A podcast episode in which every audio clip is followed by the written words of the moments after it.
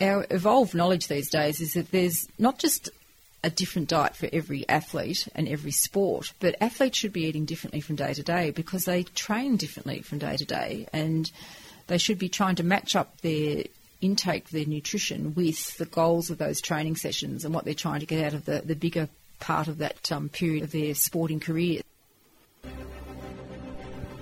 People all around the world love sport. From playing ball in the backyard through to the Olympic and Paralympic podiums, the majority of the world's population play, watch and enjoy sport. Steve Dart from Play Hard Sports gives listeners the chance to meet people from across the world of entertainment, sports and business who are affecting the way international sport is unfolding.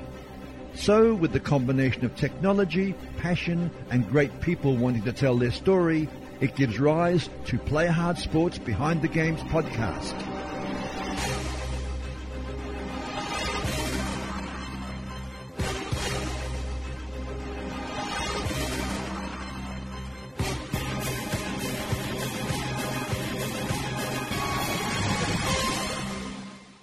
On this episode of Behind the Games, we talk to Head of Discipline Sports Nutrition at the Australian Institute of Sport, Canberra, Australia, Professor Louise Burke, OAM. Hi Louise, how are you? Good, thank you. Louise, you are my first guest with Medal of the Order of Australia for services to sports nutrition as a dietitian and through academic research and administrative roles 2009. Congratulations. Please tell me about that great honour and the day in 2009 that occurred. Oh, gosh. Well, it was a great honour. It was unexpected. Um, you do your job because you want to do your job well, and I'm passionate about the work that I do and the team that I'm working with. And I guess I was lucky enough to be um, given a, an honour for a, a, great body of work that um, I lead with a great group of people to work with. And when we found out about it, um, I knew there'd be a ceremony, and I got to choose. And I chose it would have it in um, Canberra. My husband lives in Melbourne, but I thought it would be important to have it in Canberra, so we went to Governor House. Yes. And my son Jack was there, and he was four, and he was um, mesmerised by all the soldiers that were all there, also receiving their medals Wow. of, um, of honour. And I got to meet Quentin Bryce, and she was just terrific. She got a wonderful wardrobe of clothes, let me say. Okay. But she also has an incredible interest in people. So everybody that received an award from her that day, um, she had something to ask them that was really relevant and a, a real genuine interest in what they did. And I was just so impressed by her ability to um, make people feel important. Um, ranging from people who received awards for doing a great job in their school environment to people who you know do brain surgery to doing really sort of important things at a, a much more judged level. So Sure. um, it made me reflect on what I do and, and just the incredible honour that I have to be in the role that I have because you know not everybody can have the full time role working in sports nutrition and and really indulging their passion. You know, some, some people have said that if you can go to work every day and feel like it's not your job, then you know you're the luckiest person in the world, and that's how I feel. Did she say anything to you specifically when she met you that time? Did she? Was there anything she directly said to you? Yeah, look, she said it, it must be a wonderful thing to work with people who are excellent and to see how they achieve their goals. And, you know, did I feel inspired to do what I could in my life by working in that environment? And I thought that was a really insightful observation. And it is true that. Um, when you work with people who are putting in their time and their efforts and their resources to be the best at what they do, then you can't help but want to feel do, like doing the same yourself. Well said. Your position at the AIS, which is Australia's strategic high performance sports agency, is responsible and accountable for leading the delivery of Australia's international sporting success. Do you feel amazing to be a part of that? Oh, absolutely. And look, I can remember back to the 1988 Seoul Olympics when I was studying nutrition. And at that stage, I didn't have any idea that there was such a thing as sports nutrition. Well, there wasn't. We had to make it up as we went. But I remember watching the games and thinking, you know, that is just the epitome of of excellence in a particular avenue. But that's the um, area that I feel really passionate about in, in terms of nutrition. And one day I would just love to go to the Olympic Games and to see it for myself and be part of helping athletes get that feeling of just absolute joy at a job well done. And I remember thinking it then, but having no idea that there could be a pathway that would actually achieve that outcome. And now when I look back and I've been to five Olympic Games and, and you know, each one's been as magic as, as the others. I'll feel a bit sad this year not to be going to Rio, but, um, you know, to, to feel that you can be a contributor to a great effort, and, and I think we all have to be careful that we don't cause things or that, you know, our, our athletes aren't so dependent on us that they couldn't have done it without us but to have been part of the environment that helped to produce um, a PB leading up to a gold medal or all the things in between is just an incredible um, honour and um, a thrill. Give me some of those memorable moments from those five Olympic Games that really stands out to you. Well, I've been involved with swimming in the early days, mm-hmm. and you know, then seeing the success of the Australian swim team and what Don Talbot was able to do in terms of taking the culture of a team, which wasn't very successful when I started working with it in 1990, and then you know going through the Olympic Games um, to Sydney and then Athens, where swimming was our dominant sport, and we had the most incredible athletes. Um, the um, Ian Thorpes and the Petria Thomases and the Susie O'Neills and Grant Hackett's, you know, they were incredible. And sometimes I think Australians have been led to a false sense of security about. Oh, it must be easy to, mm, to be exactly. that, to be the best in the world because you know we've got someone like Ian that can yep. can do it so many times and with without so much effort. So. Um, working with swimming, I guess, made me feel that it's possible to, to start from zero. And when I started with the Australian swim team, it really wasn't a, a winning team. But Don Talbot came in with this idea that, um, you know, we've all got two arms and two legs like all the other swimmers in the world. And he instilled a, a, culture of excellence and teamwork. And he really wanted to focus on the relay teams to make them feel really important. In the old days, um, Australian swimmers didn't really like being on relays because they thought, oh, it might take the effort out, out of their individual event. And okay. so, you know, they sort of saved themselves, if you like. Sure. But then he built up that um, incredible feeling about teamwork and winning a medal. And then we had the mean machine, and then moving through to 2000 with that wonderful 4x1 team. And, uh, you know, I think, you know, through that, that time, I really grasped the idea that it, it, even though we might look successful now, that there's times when you have to start from scratch and build your way, way up. And I think, you know, what we've had to do in the last four years is a sort of a similar rebirth of all Australian sport. But um, knowing that you can do it, having seen that journey and it, seeing it being successful, I have um, you know no doubt that we can you know pursue those pathways again and, and, and be successful. So I guess the first couple of games were mostly about the you know wonderful events um, around the swimming. Um, Sydney was a very special games, just being there and having it part of your hometown and, and you know allowing our athletes to feel that um, spotlight in a way that's probably more special because all their friends and family around them was, was terrific. But then, you know, each of the other games has been wonderful in its own right. We did a lot of work in Beijing around um, finding strategies to help our athletes perform in the heat and humidity and, and pollution. And if anything, I think that Australians like a difficult games because we kind of feel that we're clever at things and that we're ingenious and that if there are more problems, we're going to be better off because we'll solve them and we'll we'll do that quietly and come up on, on and, so we're better in those um, sort of harder times. If you have everything that's too comfortable, it takes away some of our advantage. It's Australian way, isn't it? it is. You had a wide-ranging sports nutrition program at the AIS, dealing with the athletes and managing a research team. Can you give me a general day for you?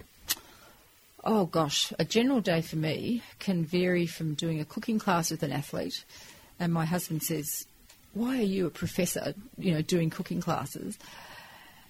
But I think that's a really important part of getting to the to the real element of what is nutrition. It's the practical part of being able to you know produce food and have a convivial and enjoyable atmosphere around the eating of it. One of the things I love about doing cooking classes with athletes is that um, you know you get to know them and you hang out with them and you learn about them. And often they'll be off guard. You know, when an athlete comes to see you for, for a consultation in a desk situation, they're on their best behaviour, and so mm. they don't tell you everything that's going on. But you know, when you're eating over food and you, you're sort of relaxing with them and you're just um, shooting the breeze, if you like, then um, you learn a lot about them. But on that same day, I might actually go out and do a training session with an athlete because um, the current group that I'm working a lot with are the race walkers. And I love race walking because um, the race walkers walk at my running speed, and so we often go out for sessions together. And it's another opportunity where, you know, we might go out on a, a two or three hour exercise session, and um, you get to know a lot about that athlete. And I'm practicing some nutrition strategies on them, so I'm being useful. But I'm also, you know, enjoying the um, atmosphere of being with the best in the world or what they do, and I'm picking up amazing. clues about how, how to be good at things. At the same time that I might be feeding them their carbohydrate and, and fluids and helping them with their nutrition strategies. So I can be doing those very practical elements, but then at the other end of the spectrum, I might be doing some research. And so we've had some terrific projects um, recently where we've really tried to get to the bottom of some of the burning questions in sports nutrition. And we've got an incredible opportunity at the AIS to do really good research that's applied. Um, often, what happens in, in a lot of sports nutrition research settings is that people come into the laboratory and they do things that are very lab based and stilted in terms of sports performance, doesn't really capture what performance is about. And they're often having to. Um, to get well trained people or even just you know recreational athletes from the local areas to to take part in the studies.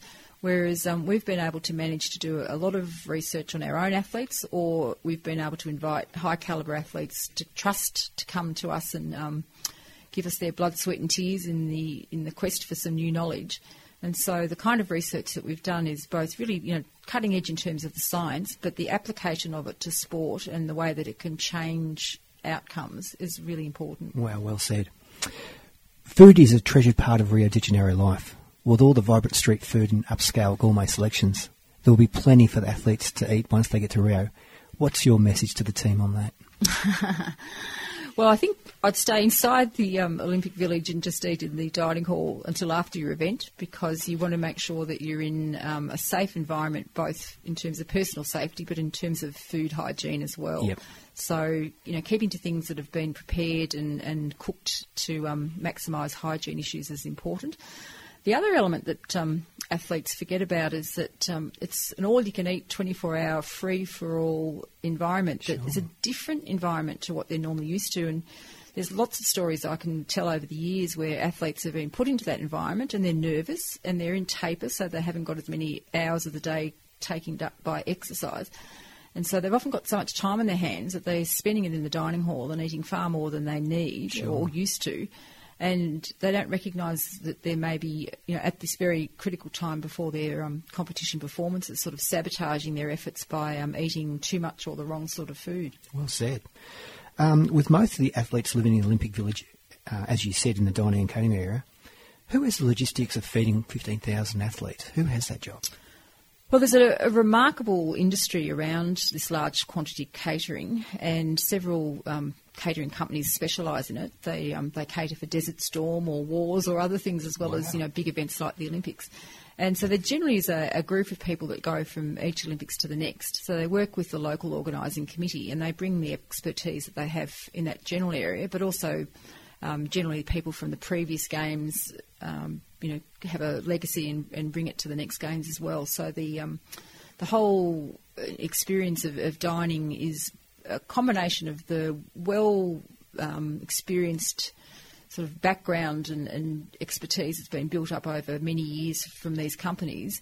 And it's combined with the local flavour of the organising committee and the, and the environment in which the games are being held. And they integrate that so that you get all the things that you need, but just this um, terrific flair of, of the local cuisine and the local culture and, and um, sort of a, a mingling of all those things together. Yeah, wonderful.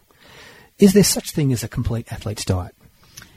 No, look, gosh, when, when I started working in this area, everyone sort of felt there was the diet for mm-hmm. the athlete, and that every diet, every athlete would eat the same thing, and they'd eat the same thing from day to day. Because once they got it right, then they wouldn't deviate from the perfect meal plan. Mm-hmm. So, our um, our evolved knowledge these days is that there's not just a different diet for every athlete and every sport, but athletes should be eating differently from day to day because they train differently from day to day, and they should be trying to match up their intake, their nutrition, with the goals of those training sessions and what they're trying to get out of the, the bigger part of that um, period of their of their sporting career. So, as you do this kind of exercise session, or as you do this part of the of the um, year in terms of your um, planning goals, then the eating should be adapted to get the best out of that. And that means that um, there's not just you know, there's not even the Louise Burke diet. There's a range of different Louise Burke diets depending on what I'm doing today and what my overall goals are. So true, because it's, you know, um, nutrition advice for athletes, you know, having a male hammer throw athlete versus a tiny female gymnast, it's completely different, isn't it? Absolutely. But as I said, you know, that gymnast should be eating differently from day to day depending on the, the sessions that she's doing. And, you know, the same with the, um, the big male as well. Excellent. The AIS keeps an evidence based listing of supplements with information about how well they work. Can you explain that, please? Well, one of the areas of sports nutrition that's both frustrating to us as, um, as well as an area that we've jumped on to try and become a success story is the area of supplements. And it's just one of those things in life that everybody thinks that there's something that's too good to be true. And so there's a lot of supplements on the market, which is largely unregulated in terms of the claims it can make and the kinds of products that can be produced. And athletes are, are just vulnerable to um, hearing stories about if you take this, it's going to make you blah blah blah, bigger, mm-hmm. stronger, faster, whatever it is that you know you need to be a better athlete. And so, the AIS um, has a policy around food first for good reasons, but we've recognised that we can't ignore supplements and just say to athletes, "Well, don't take them, you're naughty," because that's something that's really um, you know close to the athlete's heart and coaches. But also, there's a, a, range of products that actually are quite useful for, for, for, for sports performance. So we try and divide supplements into three different categories. We we talk about sports foods, which are products that have been produced to be practical forms of everyday nutrition. So things like sports drinks and protein supplements, they really are just everyday nutrients and the idea is that if you package them in a way that's more practical to consume if you're just about to exercise or you're doing exercise, then that helps the athlete meet those goals that would be difficult to do if they were trying to juggle bananas or eat a steak or something like that. Mm. So mm-hmm. there's a role for those in sports nutrition. There's also a role for what we call the medical supplements. You know, athletes can become iron deficient or vitamin D deficient, and so there's a role for having a set of supplements that help them to prevent or treat those deficiencies. And then the third group, and this is the one, of course, that gets most of the attention from athletes, is the performance supplements, things that can actually directly make you go faster, higher, stronger. So they're things like caffeine and creatine and um, beta alanine. And there's actually a few of those products that have a good evidence base that they can work when used in the right context, in the right way.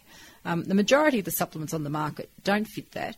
And so the AIS then came up with this ABCD classification system to rank the evidence behind supplements. So we have our A group where we say these are products that, when used in the right way, could be part of an athlete's nutrition plan and, and be useful. So some of those are the performance supplements, the sports foods, the, um, the medical supplements. Then we have our B group, which we think are things that are just sort of new in the market or new in scientific ideas, not yet um, validated to be put into A, but they're things that would be high priority to do some research on. And then we have Group C, where we say this is the largest group, um, and we don't say they don't work, but we say the evidence for them working is so small that they're not really a good investment in terms of your time and your money and other resources. And then there's the Group D, which are the ones that are either outright on the banned list for um, WADA anti doping rules, or they've got a high risk of being contaminated, and so we warn athletes against them. And so, what we've tried to do at the AIS is not say that athletes don't take them, but say, mm-hmm. look, we're with you, and we're going to help you try and make your decisions by looking at our ABCD classification and trying to focus your attention on the A's and B's after you've done your food first. But um, then we can help you with more information about how well to use those A's and perhaps B's um, in your environment. Great insight. You're married to Professor John Hawley. Has John played a big part in your life success? Absolutely. Um, my husband John is wonderful. Um, he's he's long suffering. I have to say, just a little inside. He calls me N plus one because he says whatever we've got time for, or money for, or whatever other resources um, you get in life, I always want to do one more thing. Um, so he supports me to be N plus one.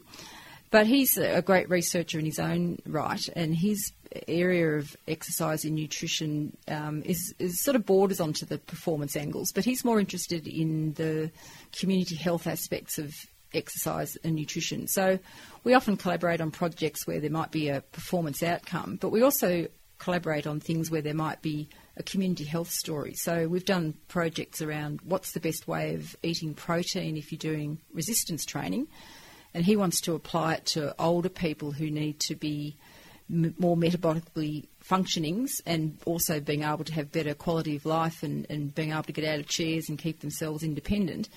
So I do the, the study with him and we do it in athletes and I find out an answer of how to help my athletes get bigger and stronger, mm-hmm. but he can take that same outcome and say, right, now I can help 50 year olds and 60 year olds and 70 year olds remain as healthy as possible by combining some resistance training, which they've probably never heard of before, but um, now they should be doing it to maintain the muscle mass that will keep them out of hospital. Wonderful. Little Jack Burke Hawley, age 12. Is he following in mum and dad's footsteps? Jack is an absolute delight. Jack is the um, joy of our lives, and he's turned out to be a swimmer.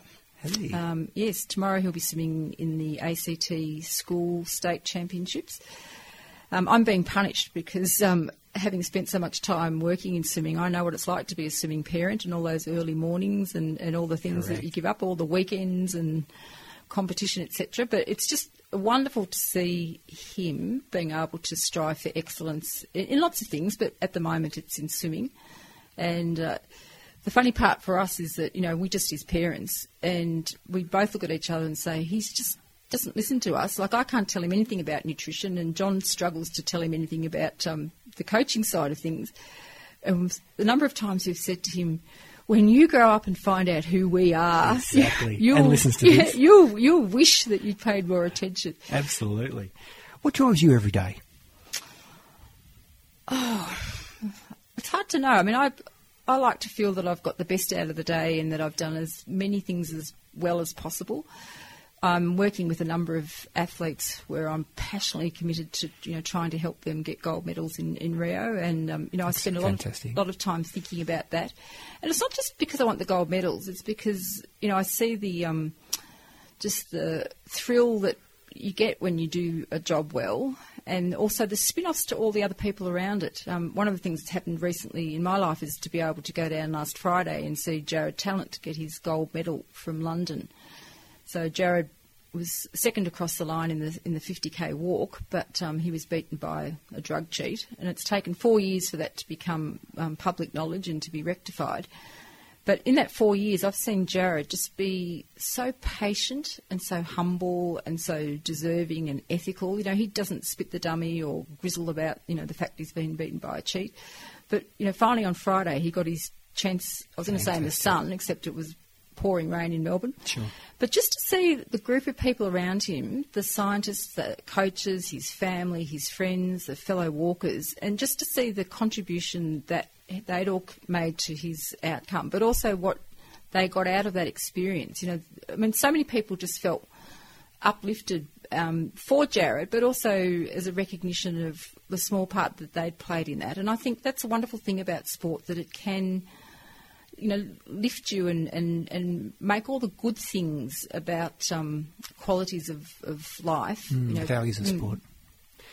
You're also an elite sports participation um, woman yourself. 1986 Bud Light Ironman, tri- Bud, 1986 Bud Light Ironman Triathlon World Championship Hawaii. Member of the Australian team, second place in International Team Cup competition. What was that like? Well, I have to correct you there. I'm an absolute punter when it comes to sport. I, I've been given a very moderate amount of sporting talent, but I've tried to um, maximise the outcomes just through, you know, trying to train well and, and trying to eat well. And a lot of my sport for me was a, a was an N equals one experiment because when I started doing Ironman triathlons, I had done triathlon before, but um, what we knew about endurance and ultra endurance nutrition was was just minuscule compared to what we know now. And I can tell you, in that first Ironman, what we had along the um, the course in terms of aid stations, we had guava jelly sandwiches and um, bananas. We didn't have any of the sports foods that are you know so easy to consume these days that would allow me to reach the carbohydrate targets I now know to be important. So, uh, you know, a lot of the work that I did in the early days was a part of just learning about it for myself. Um, the only thing that's been really good about the last 10 years of ageing is that I'm aging less than other people, it would seem, functionally. So my talent as an athlete's got better. Um, relatively. So I'm I'm now being able to do marathons and, and place in my age group, you know, in, in large city marathons, which is an absolute thrill for me because um, I don't deserve to be that, um, you know, that high up in the score in terms of absolute terms. But it's nice to know that I'm not getting as um, I guess, raggedy in my old age as um, some of my um, fellow human beings. No, you look great. um, you mentioned before you're not heading to Rio for the Olympic Games. Why is that? Well, look, I've been to five, and it's been a remarkable um, opportunity and an honour to be part of the team. But at the same time, you're, that's a role that only one person can have as the headquarters dietitian. So it was high time to pass it on to some of my deserving um, staff. And so Greg Cox, who's um, been a, a long time member of my department and um, a, you know a very close friend and and great colleague is um, going to be heading up that role now. And um, it's you know it's, it, as sad it is for me to be sitting home watching it. I feel really pleased that he's doing such a wonderful job, and he'll get that um, that you know opportunity to see it all for himself and just to have that. Um, I hope he'll have that experience of marching in the opening ceremony because that's just such a wonderfully um, it's a, it's a feeling you can't explain to anybody else. So try. Each time you sort of think, oh, I'm so busy, I'm so busy, I don't know if I'm going to go. And of course, to get there, um, there's only so many people that are allowed to march from a team. So it means that some athletes have chosen not to march to make way for some of the support staff to be there. So it is an absolute privilege. Let's be, be um, clear about that. Um, and then you know you, you, take that afternoon off to, to, sort of get ready, and then all of a sudden you're standing out the side, outside. You don't get to see any of the opening ceremony. People say to me, "Oh, wasn't Sydney's opening ceremony wonderful?" I think I haven't still seen it wow. because I was standing outside the the um, stadium. But then the moment comes when you get to march in, and you're sort of in dark, and then you get into the into the stadium, and there's just this burst of colour and sound and, and just so many senses. And it, it is the most remarkable thing. And for all those times that I have to put up with, you know, friends of mine saying, "Oh, sports stuffed. You know, there's too much corruption and yeah. too many drugs, and yeah. you know, it's a horrible. Why? Why do you even bother?" And it's such a frivolous area of your of your life. Why don't you do something like cure cancer with your brains, etc.